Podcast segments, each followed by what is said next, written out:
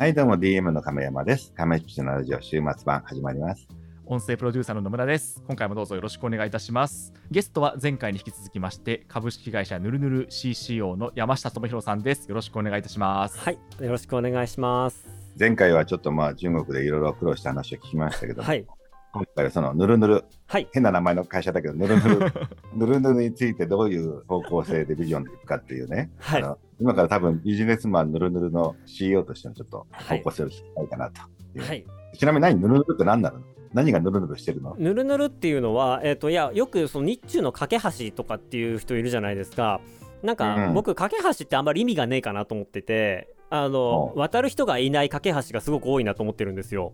お なんか、うんあの、で、えっ、と、僕としては、まあ、日本と中国って常に摩擦があって、ギスギスして、あの、よくもうす、もう、こすり合って痛い関係性なんで、まあ、そこは僕が日中のローションになって、あうん。二国間の、まあ、調整役というか潤滑油になってお互いの摩擦が気持ちよくなるような、まあ、逆転の発想で、まあ、ビジネスとか文化交流をもっとスムーズにお互い気持ちよくさせるようなものにしたいなということでぬるぬるっていう。なるほど。ネーミングまあちょっと下ネタが抜けきらねえって感じだね？若干の、ーまだちょっ。と下ネタからそうですね。あのまともな会社になっていかなければいけないですけれども 俺だってあんま働きたくないような名前で、まあいい。あの女性社員には本当に申し訳なく思っています。名刺に書いてあるわけですもんね。名刺にあのぬるぬるのぬるぬるの山下ですっていうはい。そうですよね。はい。はい、じゃあ、ぬるぬるの活動ちょっと、じゃあ、ちょっと今後ね、あのビジネス的にどうやっていくかって話だよね。はい。うんそうですね、まあ、あの前回お話しした通り、まあ、中国向けの広告だったりとかインフルエンサーマーケティングだったりとかっていうのをやらせてもらってるんですけれども、まあ、あの一方でやらせてもらってるお仕事で芸能人の方の中国進出っていうのがあってで、うん。前回もちょっとお話ししたんですけどビリビリ動画ってアカウント作って動画流すだけではなかなかお金にならないっていうところがあって、でうん。ここを、まあ、昔はコロナの前は例えばそこで有名になればオフラインのイベントに中国から呼ばれたりですとか中国でライブやったりとか、まあ、中国のドラマとか映画に出てみたいなところでマネタイズが完成していたんですけれども、まあ、最近、まあ、まあコロナっていうのもありますし、まあ、中国が結構、まあ、外国文化っていうものを結構閉鎖的になっていて、まあ、国内のカルチャーを盛り上げようという動きがあったりとかするので、まあ、知名度があるけど全然稼げませんみたいな。チャンネル始めたはいいけどマネタイズが難しいですっていうような状況って、まあ、ここコロナの23年で加速してしまったんですね。うんうん、でただ、あのーファンがいないわけではないんですよ。でファンがいないわけではないので、えー、とオリジナルのこう、まあ、どグッズを作ったりとか、まあ、そういったこともできるんですけれども、まあ、そうすると結構手数料がかかったりえ ーしてしまうのが、えーとまあ、現状なんですよね。だからビリビリ動画で、えー、となんか配信とかやると、えー手数料半分持ってかれるんですよ。うーん、結構たくさんですね。配信っていうのはなんか投げ銭だったり、ああとは、はいえっ、と、有料ライブみたいなのをオンラインでやったりすると、うん結構手数料が、まあ、あの日本に比べて高くなってしまって、はいはい。あじゃあそれはちょっとなかなかなっていうのもあったりするんで、であとは、まあ、あの日本のことが好きっていうことがなんか大声で SNS 上で言えなくなってきて、まあ、厳しい環境っていうのがあったりするんでなんかそういった人たちが、まあ、好きなものを好きってお互いに言い合える環境っていうのを、まあちょっとどっかで作んないとなんか日本のカルチャーとかコンテンツに対してのファンがそもそもいなくなっちゃうんじゃないかなっていう、えー危惧があって。で今開発しているのが、まああの中国版の LINE って言われる WeChat っていうアプリがあるんですが、まあ、そこのアプリの中に、いわゆるミニアプリっていうものを作ってあの、うんその中でいわゆるこうライブコマースだったり e コマース、まあ、いわゆるネットショップが作れるんですよ。でそこに関しては手数料すごく低くできたりするので、でかつあのいろんなあの自分たちでカスタマイズできたりするので、まあ、そこにファンクラブという名の、まあえー、とショップを作ってでデジタルコンテンツだったり、えっと、あとは限定コンテンツだったりとか、まあ、ちょっと将来的には物の販売っていうものを、えー、としていっていわゆるこうプライベートトラフィックって言われるあのアンチが寄りつかないファンの人しか集まらないような、まあ、濃密な空間を作ってでそこでファンと,、えー、と IP がこう交流をしていってでそこでファンのコアファンをこう養成していく。コアファンに、えー、と気持ちよく、あの交流してもらって、えー、とグッズを買ってもらうっていうようなことを、えー、と今ベータ版で開発している途中でそれが、えーこん今年の11月12月ぐらいから、えー、と使い始めて来年には正式ローンチっていうような段取りで今進んでいるところなんですよ。じゃあそもそもさ、その、はい今日本の IP っていうかコンテンツっはいていう中で、まあ中国の中で人気のあるもの、はい。あの、よくまあアニメとかは言われるけども、今、実際問題どういったものが向こうで、こう、例えばこういった芸能人があの人気あるよとか、はい。えーこういうアニメが人気あるよっていうのは、どんな感じ？サクッと。アニメで言うと、まあ、日本とあまり変わらないですねあの昨年とかですと「ジョジョの奇妙な冒険」とかがビリビリはものすごく人気になってはいたりするんですけれども、まあ、日本と変わらず「鬼滅の刃」だったり、えーとまあ、そういった王道コンテンツ「ワンピースとかっていうのは相変わらず人気がすごい高いですね。で、えっと、タレントさんでいきますと羽生結弦さんがもうもうトップオブトップです今はいはいはい。でえなるほどねはい、あとは、えー、と役者さんとかで言うと山下智久さんとか、えー、と声優さんだと花澤香菜さんだったりとか、うん。うん、そういった人たちが有名ですね。これも基本的に、あの日本と変わらないんですけれども、まあ、中国でヒットしたコン日本のコンテンツの出演者もしくは声優さんっていう人たちに、あスポットが当たりやすいっていうところが一個とあとは、えっと現地のバラエティ番組とかに出て、えっと日本人で日本ではあんまり知名度ないんだけれども中国でものすごい有名になったっていうような事例がですねちょっとコロナ前とかには結構出来上がってきていて、うんうん、そういった人たちも結構今人気になってはいますね。ただ相対的にじゃあ日本のコンテンツのファンが、えー、と順調に増え続けているかっていうとそれはちょっと 曇ってきたかなっていう雲行きが怪しいなっていう感じではあります。思いきやし、まあ、はい最近なんか中国もアニメのレベルが上がってきたとか聞くけども、はい、やっぱその辺っていうのはもう国産、中国国産が増えてきたような感じは多いのかな？そうですねまさにおっしゃる通りで、えっとまあ、あのもともと日本のアニメの、えっと制作とかが結構外注で中国の武尺とかそういった制作会社とかに投げていることもあって、まあ、作画の技術とかっていうのはどんどんどんどん日本に追いついてきている。まあ、もしくはもう人によってはもうあの会社とかによっては日本以上のものが作れたりするのででそこにまあ中国人が受けるストーリーっていうのがカチッとはまった瞬間に、まあ、日本のものよりも中国国産のものの方が盛り上がるっていうことはあるんですがまあ、うん。一方で映画とかもそうなんですけれども、まあ、史上最高のチケットのこうあの興行収入とか叩きは出すんですけれども基本的に国内の収入がメインになって中国の課題としては国産中国の国内ではヒットするけれどもだそれが韓国みたいに外に飛び出て世界の人から愛されるかっていうとまだそこまで至ってないっていうのが中国のあの感覚なんですよね。なので、えっとまあ、日本にしか作れないものっていうのはあるのでそれが、えーまだ通用はしているっていうそんな感じですね。うん、なるほどね。じゃあ、例えばその、さっきの役者さんとかそういった人たちっていうのは、はい向こうで活動するときに、例えば中国語で話して、こう、出演するとか、そういったこともあるの？そういうのはあんまりないの？現地にいる人はもうかんバリバリ中国語でむしろ中国語しか喋らないぐらいの勢いで、えーあのコミットしてるんですけれどもやっぱり日本にいる方は、まあ、基本日本の活動ベースでちょっと中国もやるみたいな感じの、えー、と温度感になっちゃうので、まあそのまあ、我々だったり、まあ、そういうこう仲介のが会社さんが、えーとまあ、代わりにあの日本で発信しているものを中国語訳して発信するとか、まあ、そういったような、あのまあえー、といわゆるなんてメンテナンスみたいなものをしながら、まあ、人気をもうちょっと保ち続けるというかそういうようなお仕事は結構各地各社やられてますね。なるほど。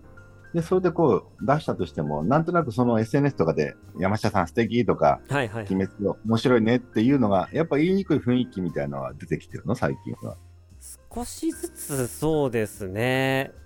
うなん、かあのうーんとまあプラットフォームにもよったりはするんですけれども本当にあの、うん。たくさんのえっ、とまあ、ユーザー抱える、まあ、ウェイボーとか動員っていうところに関しては本当にこう日本が日本自体が本当に好きじゃない人っていうのがやっぱすごく多いので、なんかうん。一番最初の頃10年前ってあのインターネットに接続できる人ってすごい限られていたので結構うん。リテラシーの高い人がインターネットで遊んでたんですよね。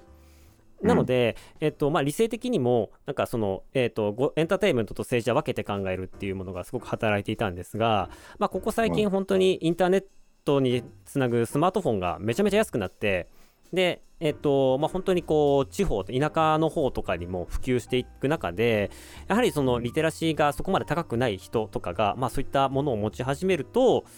すごくこう、あのー反射的にいろんなものを否定ししたりとか、あのーそういうような環境は増えてきたので ちょっとなんかそういう愛国的な人たちがあの中国も増えてきていてその人たちが暴走するっていうことも結構目に見えるような感じにはなってきましたね。あ、そうか。じゃあ政府の規制が厳しくなったっていうよりも、まあちょっと民度的な話の中で変わってきたってことだね。そうですねなんか政府の審査が通っても、えっとうんネット上で炎上して結果撤退するみたいなコンテンツがあったりとかはいはい。なんかその政府はいいんだけれども民衆が許さないみたいなそのインターネットのユーザー自体のまあえっ、となんですかねあの勢いとかそういった正義っていうのがまた別の一つの軸として、えっと存在してくるようになったのでじゃあそこに触れないようにどういう風なコンテンツ作っていけばいいのかっていうのは一個また難しい問題として新しく出てきましたね。なかなか、なるほどね。あ、それでさっきみたいなちょっと閉ざされた空間の WeChat の中ではいミニアプリを作ろうみたいな話になるわけです。そっちの方が安全だなっていうことになってくるんですよね。あのやっぱ外国人が中国で稼ごうと思ったら結構いろんな問題がたくさんあって、うん あのライブコマースって今めちゃめちゃ流行ってるじゃないですか中国。はいはいでライブコマース流行ってるんですけど、あれってその中国人の身分証明書の番号とあとはこう顔を登録しないとライブが開始できないみたいなことがあったりするんですよ。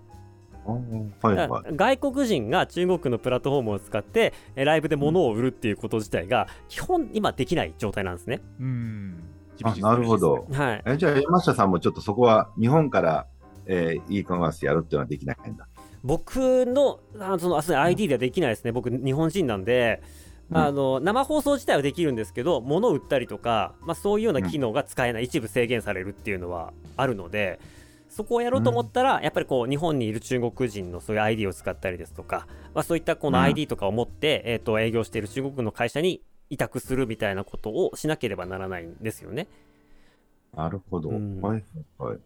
だから今だったらあの僕の友達とかでも中国の仲いい友達のあの ID を使って生放送できるようにしたりとかする人もいるんですけれども先こう、うんあのやる前にこう顔をこうぐるんって回して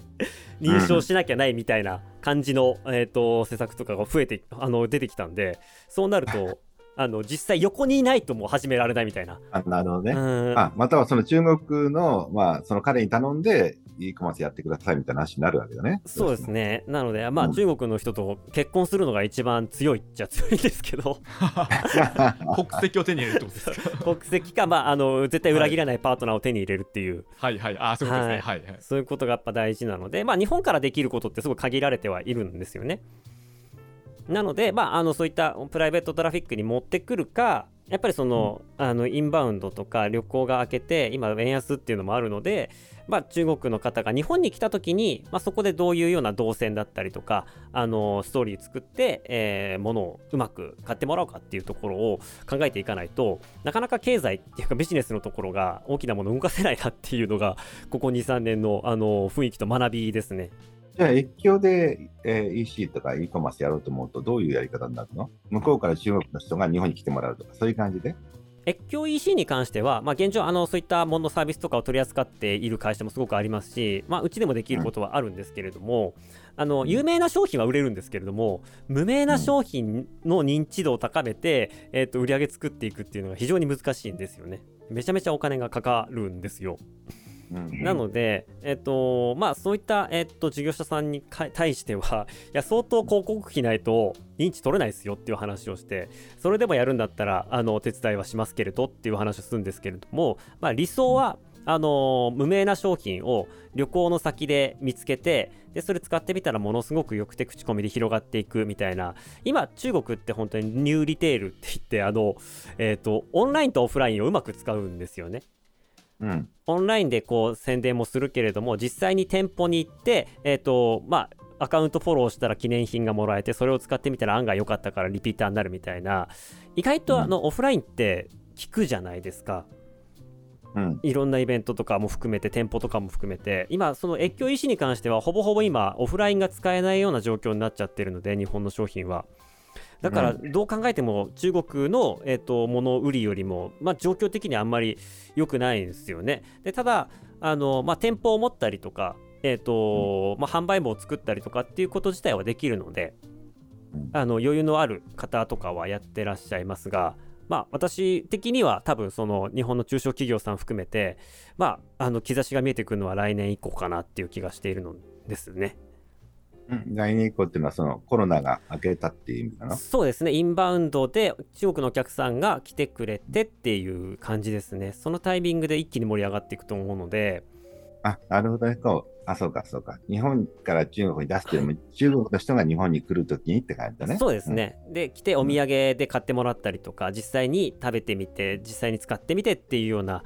そういったものが旅行中に作れるので、だそこの経あの体験をどういうふうに高めていくかっていうのが今絶対やるべきことかなっていうところで旅行業の勉強を今やってるところなんですよ。それは向こうからインバウンドで日本に入ってきた観光客が入りましたと。はいん？そこで例えばそのその人たちに商品を見せて、はい選ばせて、それをまた配信で向こうに送るって感じになるの。えっとですそねれ今、あのー弊社でやっているものとしましてはあの、まあ、来た後にその、うん。と QR コードをスキャンして今何でも中国って QR コードなんですけれども QR コードをスキャンすると、まあ、周辺地域のいわゆるこう面白い店とか美味しいお店とか素敵なホテルとか体験できるアクティビティみたいなものが、まあ、あの全部見えるようなアプリケーションが今あの、えっとい連携している会社で持ってましてで、うまあ、そこに対して今け決済もつけられるんですよね。決済機能もついてるので、まあ、あのいいお店があったと思ったらこう、えー、とスキャンして、えー、と前払いでお金を払って予約をすると。でそういうことができると、まあ、決済もついてるし、えー、と予約したけど来ないっていうことに対しての保険にもなったりしますし、まあ、それは飲食限らずアクティビティとかでもそうなんですけれども、まあ、そういうふうにして、えーとまあ、インフラとして使ってもらい決済料が胴元に落ちてくるみたいな仕組みだったりはうん。しますし、あとはあのいわゆるこう翻訳家だったりツアーガイドみたいな人たちを、まあ、いかにこうマッチングさせるかとか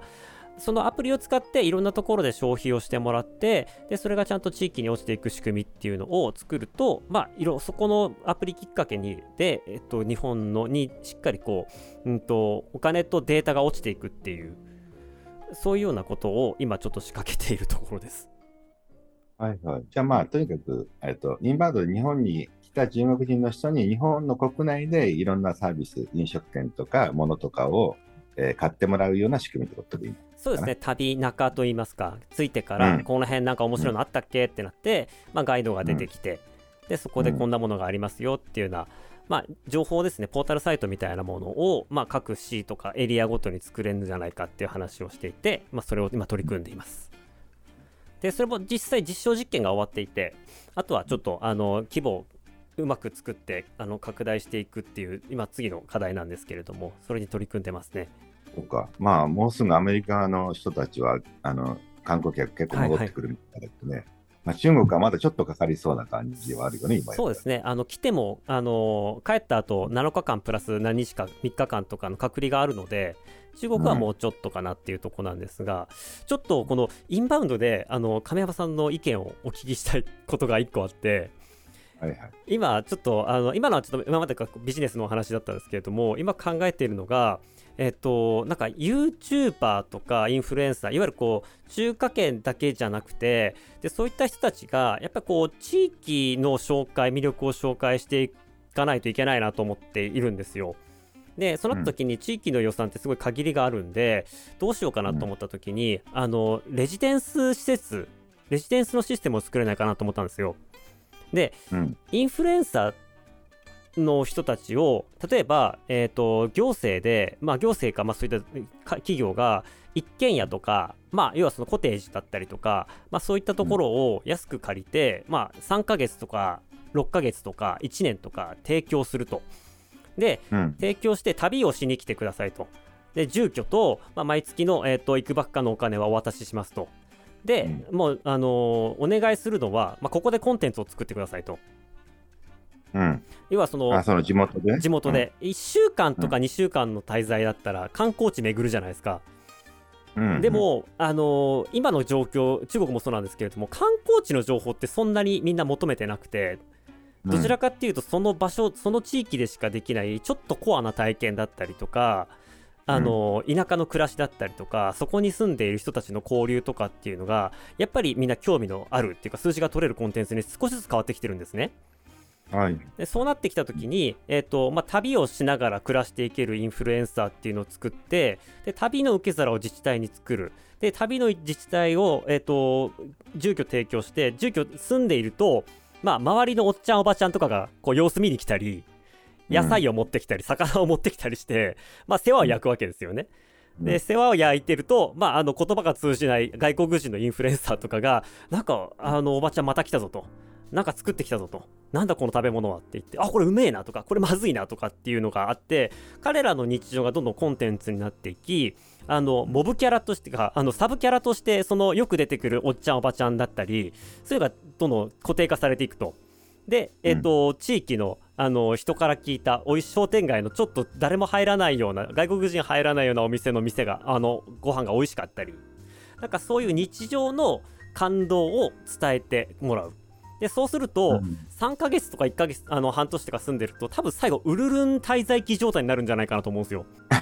なるほどね。でウルルン滞在期状態になって、うわめちゃめちゃありがとうございました。また来ますって言って感動してでそれはきっとフォロワーというか視聴者もきっと反応してくれてめちゃめちゃいい人たちだったなっていう風になってきた時に多分あの僕は、えっと、旅行で、えー人を呼びつける呼び込むところの強いコンテンツって、まあ、風景とか食もそうなんですけれども今人のコン人っていうコンテンツも相当強いと思ってるんですよ。うん。なのでそういったところでインフルエンサーをお世話してくれたおっちゃんおばちゃんに会いに行くみたいな旅ができたり彼らが自覚していたその宿自体がおそらく聖地となって民宿として貸し出すことができる。うん。まあ、わかるよ。アニメとかで、その、要は、聖地巡礼みたいな話を、はい。まあ、リアルにインフルエンサーが体験をして、はい。だほんあ本物のおっちゃんだ、あのコロッケのおっちゃん、そうそうそう。あ本当にいるここに？みたいな、はいはいあの中国で見たことあるっていう感じのはいはいはい感じだよね。うんそういうことをすると、なんかいろんな地域で、あの複合的にできたりとか、まあ、ましてやその海外にそういった拠点ができたりすると日本人がそこに行ってそこがなぜか地元では中その国内であんまり有名じゃないのにあの外国人がよく訪れる場所になっていくみたいな。なんかそういうような、えっと事業を考えたんですけれどもなんかどう、どうちょっとまだあの胴元がうまく儲かる仕組みが分かんなくて じゃあ観光の 観光の国のお仕事みたいになっちゃってそうだねあの。日本国にとってはいい話なんだけど、はいあのあの胴元はちょっと取るとこがなさそうな気がするね、今。そうなんですよね。でどうどう取ったら成立するんだろうっていうのを今ちょっといろんな人にあのアドバイスをもらっていたとこなんですけど。まあ、あるとしたら、まずどっかの自治体が、まあ、例えば空き家貸してくれませんかと。はいはい。で、インフルエンサーたちには、まあ、しばらくここ、ただで住めるから、あの、おいでよと。はいあの、は日本で楽しんで、あの自分で楽しんでよ、勝手にって、それを発信してねっていう条件でね。うんで、そこまでは集まると思うんだけど、うん。で、なったら、結局それによって、自治体の観光収入がこれぐらい増えましたよってデータがあるとするじゃない？例えばその、はいはいはい。あの、そこが聖地になって、今、ただの空き家だったあの民家が、みんなそこに来るようになりました。はい。中国のちょっと観光スポットになりましたみたいな感じになると、はいうんまあ、それを見た他の自治体がうちも来てくれないくれないですかってなる時に、はいああの空き家貸すだけじゃなくってプロデュースタイムをくださいよっていう なるほどなるほど。感じかな？流れ的には。なるほど。うんうん、つまりそれで得るメリットはどこが得るかっていうとやっぱりそのその自治体に人を集めてくれるっていうその町の問題になるじゃない。はい。でそれによってそのコロッケ屋も繁盛したりうん近くのあの定食屋も繁盛したりとか、まあ、まあ人を集めてくれるってことなんでね、うんうんうんうんうん。その成功例を作ると、まあアニメとかもそうだけど、アニメ化するときっていうのは、アニメした後にそれがなんか祭りになって、毎年、あの、その、聖地巡礼でオタクがやってくると。はい。うん。っていう中でみんな喜んで、うちもアニメ、あの、欲しいなみたいなことを言ってるわけよね、今。はいはいはい。うん。だからやっぱうちらもアニメ作ってて、あの、あるんだけど、そういう時に、あの、やっぱりそこの地元を、あの、舞台にしてほしいなっていう話が来るわけよ。はい。で、アニメ作ってくれたら、オランが村も発展するだみたいな感じになる。はいはいはいはい。うんうん、でその時だと予算出してくださいって言うとなかなかね出ないのは出ないんだけどね。なるほど。でも自治体からもらうしかないもんね、これ。うん自治体からもらうのと、まあ、あとはその、えっ、と、家の中とかの、まあ、いわ家具家電みたいなところで、まあ、ちょっとプロダクトプレイスメントみたいなものになるのか、なんか、うんと、あとはそうですね、あの、まあ、何かそのインフルエンサーがいるときにもう盛り上がった商品とかが越境で買えるようになったりとか、まあ、そういうところのなんか二次三二次展開三次展開みたいなところのビジネスを考えていかないとなかなかこうヘルシーに健康的に大きく話になっていかないなっていう課題が今あったのでそうだね、そこでまあもしなんかそのお土産みたいなものを買って、あこれいいなってなった時に、まあみんな、あこれ自分も欲しいけど、ちょっと中国から日本に行けないとかっていう人のためうんうんに、えーじゃあ仕入れて売りましょうかっていうのはあると思うよ、一方で。うん。なるほどうん。今あれでしたっけ？あの DMM さんも地域創生とかうん。あのーちょっと力入れてるけどね。なるほどなるほど。ただそのね、曖昧な形の中で予算とかささっきのアニメを、じゃあこの街舞台に作りましょうかっていうのも、はい。まあ、なかなかその予算を初めに、えーもらうのは難しかったりするんだよね。はい、うん。うん、結果、うちとかも例えばわかんないけど、カンコレとか刀剣乱舞とか、はい。それによって別の経済効果が出るわけよ。その、はい。なんか、そういう街が、政治が繁栄したりとか、やたら刀がみんな売れ出したりとか。はいはいはい。うんうん。うん、だけど結果として嬉しいんだって話かもしれないけど、それのためにじゃあ投資してくれるかっていうとなかなか難しいんだよね、これ。うん、ラッキーみたいな感じになってる。はいはいはいはい。だからもしやるとしたら、それやると同時に、まあ、なんていうかな、その刀でも初めに仕入れしといて売るとかしかないわけじゃない。やりうんうんうん。うんうん。そうですね多分なんかいろんなものやってみないとちょっとう動かないものがあったり成果がで一回成功例が出てこないと続かないものがあったりとかするのであれこれ考えながらですけどまずはちょっとやってみようかなと思っていまして、うん、いや、いいんじゃない？まずはあのボランティアじゃないけど、はい。あの結果的に喜ばれてさ、そこの町に。うん。あこの人のおかげでうちの町も繁栄しましたみたいな。はいはい。そこからまあ、次のなんか歌詞が出るんじゃないかな。あー、うん。あそっか。だからそこでなんか自社のアプリを使ってもらうとかインフルエンサーに。うん、自社のアプリ使ってもらってもいいし、はいはいはい。あのまあ、あっちこっちから、まあ、要は、あの、引っ張りだこになればいいってことなんだよね、要は。はいはいはい。それはウプンの人と一緒でさ、あの、初めはなんか大した狙いもなくやるんだろうけど、まあ、要は人が集まってきたら、そこから次のビジネスが生まれるって話なんで、まあ、大体インターネットのビジネスって大体まず人を集めて、で、その後に、あの、ビジネスモデルがなくても後々出ますよ、みたいな。うんうんうんうんうんヤフーも検索エンジン無料で提供してますけど、いつの間にか人いっぱい来たら広告費貼れますよ、みたいな、そういう世界。うんだよねそれをちょっとリアル絡めたやつだよね、今回。そうですねうん、ちょっと時間かかるけどね。そうですね。まあでもちょっとはいあの本業はやりつつもあのなんかこれはやるとちょっと世界線がもしかしたら変わるかもなっていうなんとなく感覚が今ありまして あんまりこの感覚がなんだろう 間違っていないのであればもうちょっととりあえずやってみようっていう感じですね。うん。まあでも考え方としたら基本あのいいと思うし、ただそれがあの浮かばれなくて感謝されるだけで終わる可能性も十分ある。ありがとう、山下だみたいな。社会にとっての意味はあるってことですね、その場合。社会的には意味がある。すはいごく、あの公共的なあの公共政策としては非常にいいかなと思ってるんですけど あとは公共政策で僕はこんなあのいいことをしましたって言って、あちこち公園に呼ばれて公園料でもらうっていう。なるほど。マネタイズがそこってことですね。わかりました。ちょっと、はい、あのまたいろいろ勉強して楽しいご報告ができるように、いろいろ取り組んでみたいと思いますんで。はい、じゃあそこは頑張って、あのそろそろ美味しいなった時になった時だけ俺呼んでくれたら。いやいや、もう、あの、ぜひ最初からお願いしたい。じゃあ分かりました。楽しみにしてください。あと、ぜひまた、あの、中国の僕のファンにも亀山さんのことをどっかで紹介できればいいなと思っていますんで、はいもしなんか機会があれば、あの、僕のチャンネルに出ていただければと思います。そうだね、昔コロナの本当に出始めた頃になんかはいマスクとか送った時に、あ、そうですね。あのはい向こうでバズったのはあったんだけど、まあそこから先俺は君みたいにこうなんていうか今度展開がよく分かってないから じゃあ今度ちょっと俺を中国のヒーローにしててください。わかりました。またオファー出させていただきます。はい、じゃあビリビリでします、今度。はい。お願いします。そうですね、ちょオチがついたところで。は はい、い。ありがとう。ということで、あの今回のゲストは、ぬるぬる CCO の山下智博さんでした。ありがとうございましたど。うもありがとうございました。はい、またね。